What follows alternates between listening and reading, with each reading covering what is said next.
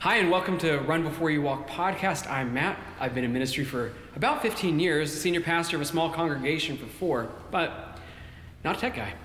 And I'm Steven, and I've been in church ministry for about 20 years, and a lot of that has been spent as a tech guy. Today, we're going to walk you through how to create a consistent vibe to make space for grace in your online and hybrid way. Was when I realized the NBA had shut down for the year. If a if a mm-hmm. if a mm-hmm. multi-billion, maybe getting close to a trillion-dollar organization, really, maybe, okay, all right, uh, multi multi-billion-dollar con- uh, company would shut down and lose all the revenue for a year, then this COVID pandemic thing had to be real, mm-hmm. and our church was gonna have to move uh, from in person to online. Yeah, yeah, and I was uh, working at a church at the time, and uh, you know, I thought of myself as a person in a pastoral role, and when COVID hit, I, I realized that I was one of the only people I knew that had a lot of these skill sets, this technical and creative skill set. And so I was watching what was happening to a lot of our seminary buddies and, and our friends at their churches because I could see their online services. And um, I realized I kind of didn't really have a choice that I, I really needed to get involved and, and start supporting the churches around me. And one of the people he was checking in on was, was me. And here I am in the first few weeks of, of COVID, and I didn't know what to do. I, I went online and I Googled, like, like a nerd, I Googled uh, how to do online worship. Yeah. And they showed me things like how to Facebook Live from my iPhone. Well, I don't have an iPhone. Uh-huh. Uh, they showed me how to to do uh, Twitter on or Twitter live streams. Well, I didn't really use Twitter. Uh-huh. Uh, so, but I followed the directions, and I grabbed a I grabbed a tripod for my phone. Okay. And, and the and the online streaming kit from one of these big box uh, online distributors. Uh-huh. With like the lights and stuff? Uh, very minimal, very minimal things because I didn't want to, I didn't I didn't know what to do. Okay. Very minimal. Uh, in fact, I, I, I, knew enough because I did do photography in high school and in mm-hmm. college, and and I knew enough to know I've taken video on my phone. It jitters. Yeah, yeah. So I knew enough to look up an image stabilizer. So there I am. Uh, online they said if you put your little tripod for your for your camera on a cookie sheet it'll it'll make it flow a little better when you walk around. So here i am that first week and i'm going from band member to band member with uh, looking like an 80s mall video. Uh, but it was terrible and every week i was going home after worship uh, on the verge of tears because i knew what we were producing was basically terrible, and I didn't know how to make it better. Yeah. What I noticed as I was watching your service and the service of all of our, uh, fr- basically every church in the United States that was all trying initially simply to reproduce what they had done on the internet, on a live stream, or sometimes on a pre recorded thing. And, and that in itself was overwhelming. But while I was watching that, I was also noticing that very few churches were recognizing that there was a format change. And because the format had changed, the specific content and lots of other little details needed to shift. Do you mean the it. format changing from in person to online? That's what I mean. Right, right. And because that had shifted, a lot of other things needed to shift along with it. And, and initially, almost none of us saw this. So if you think about radio, this shift from radio to TV, many of you know that a lot of the first TV programs were just shows from the radio put on TV. Like the characters were the same, the storylines were pretty similar, you know. The content was the same, but the format shifted pretty dramatically. All of a sudden now you actually needed to have a physical couch. Now there's cameras, a physical couch. I'm thinking of Father Knows Best as the example in my head, right? Yeah. Yeah. So that I noticed that a lot of our churches, including Trinity, weren't leaning into that format change.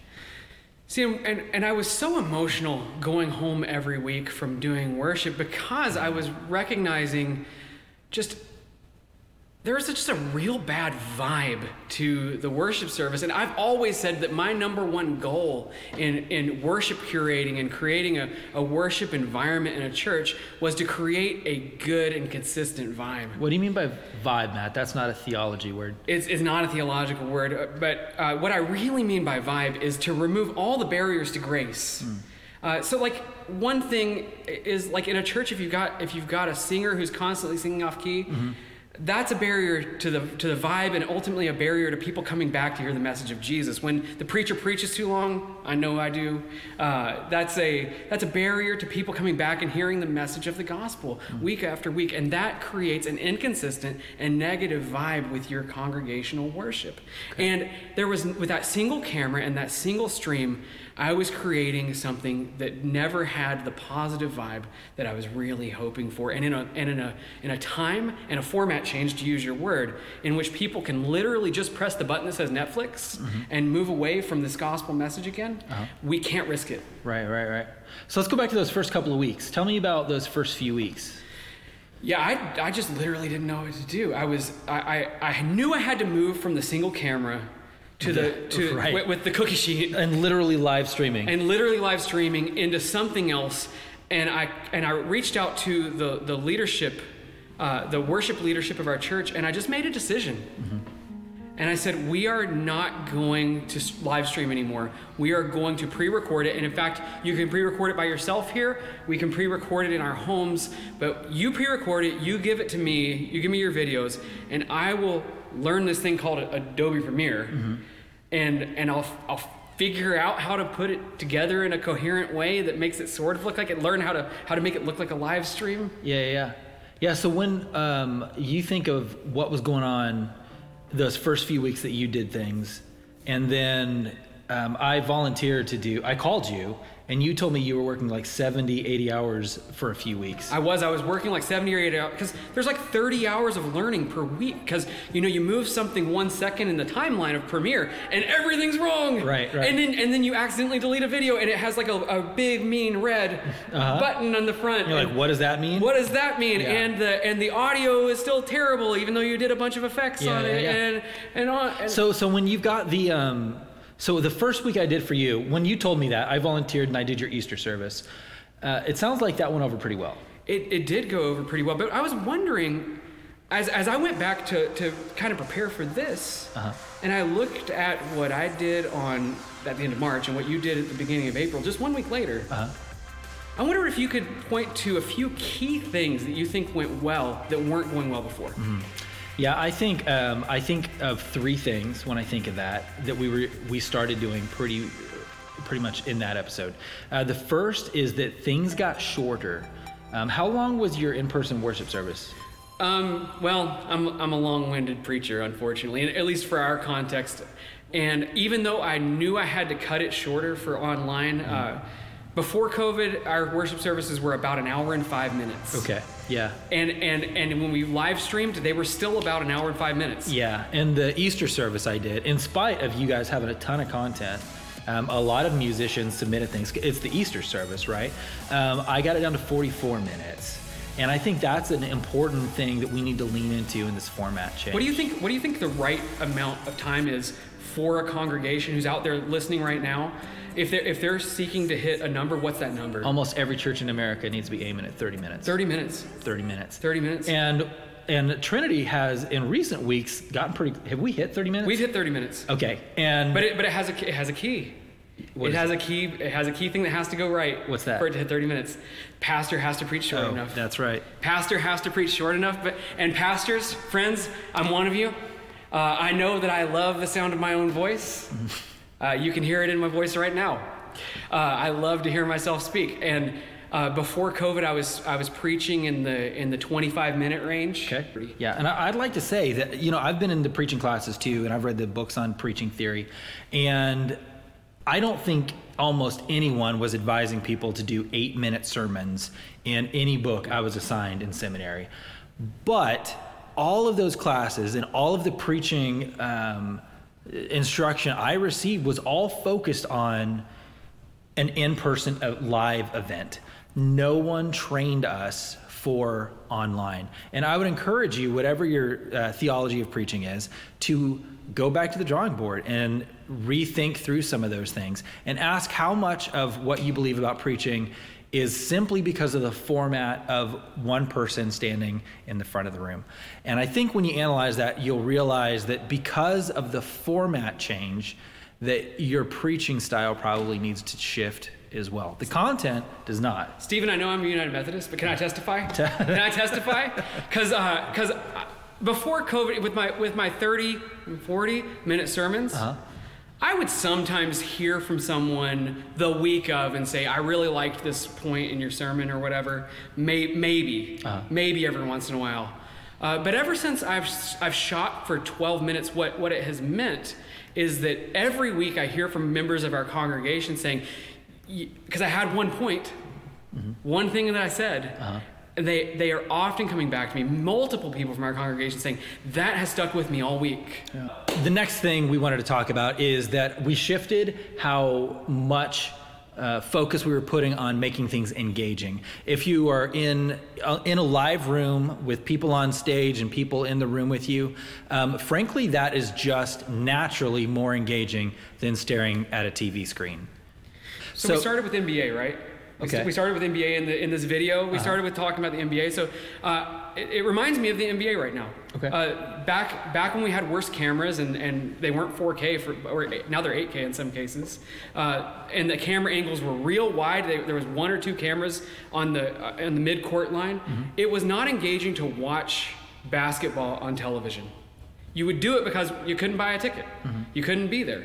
Uh, and that's what a lot of online worships have been up until COVID, mm-hmm. right? We, they, they, just had a mm-hmm. video camera at the back of the church. And if you notice the, the angles that they're using, even since 10 years ago, you're way up close mm. in the players. And as a result, Stephen, some of his, uh, his encouragements to our lay people, and me included, is to have a well framed, waist up shot mm-hmm. all the time. Uh, to be to be as close and engaging as possible. Yeah. What are some other things that, that bring uh, engagement? We've done other things that so we've added in some like little videos and stuff that are really fun to watch. And um, for example, we've got a five minute countdown. Uh, initially, we needed the five minute countdown because we were trying to synchronize things as they streamed. The truth is, I don't think Trinity literally needs that five minute countdown anymore. But it's fun. It's got some sort of uh, stock music, some hip hop sounding pop music playing behind it it's showing scenes of San Diego. Your church is in San Diego, things like that. It's fun. Um, we've added. You have started using sermon bumpers. So every month we create a video that goes along with the sermon, and and it's fun, you know. And uh, that Easter service we had found i didn't create any of it. We found people online who create these things professionally were giving away a lot of content. So there was a cool countdown. There was a neat video that they had made about um, easter and things like that. At the end of the sermon there's always a question and a little like it's usually about a 45 second countdown um, that visually looks like some other stuff. And so and so even if people have drifted a little bit there's these other things that will kind of pull them in. And this is this is something I want I want to focus on for for those of us who tend to be a little compassionate to the people who lead worship. Mm-hmm. I really struggled to see how good uh, these these uh, these these bumper videos and such were. I saw that they were really good, but I wondered if it made my people look worse because mm. uh, their videos weren't as good. Mm-hmm. But ultimately, what what we saw was that that, that creating uh, these, these moments of quality wasn't a negative. It ultimately brought us all up. And that's actually our next topic for, for the week, or for, for next week's episode. What's that? Uh, creating quality in the oh right yeah so, yeah let's do that so so we'll so stick so check out our next episode for that one but for this one remember that we that the, the key learnings that we've had uh-huh. were um, we wanted to make things shorter make make things shorter and preachers preachers preach shorter uh-huh. Uh, and then the third thing was to find ways to make things more engaging. And that might force us to uh, think of things that we never would have thought of when we were all in person. And Steven's going to give you, you're going you're to see it, it's going to be released at the exact same time. He's going to have a video with a, with a handful of really clear uh, ways for you to make your worship more engaging. Yeah. That'll, that'll be our next episode. But for now, thank you for joining us for the Run Before You Walk podcast. I'm Matt. I'm Steven. And we'll see you next time.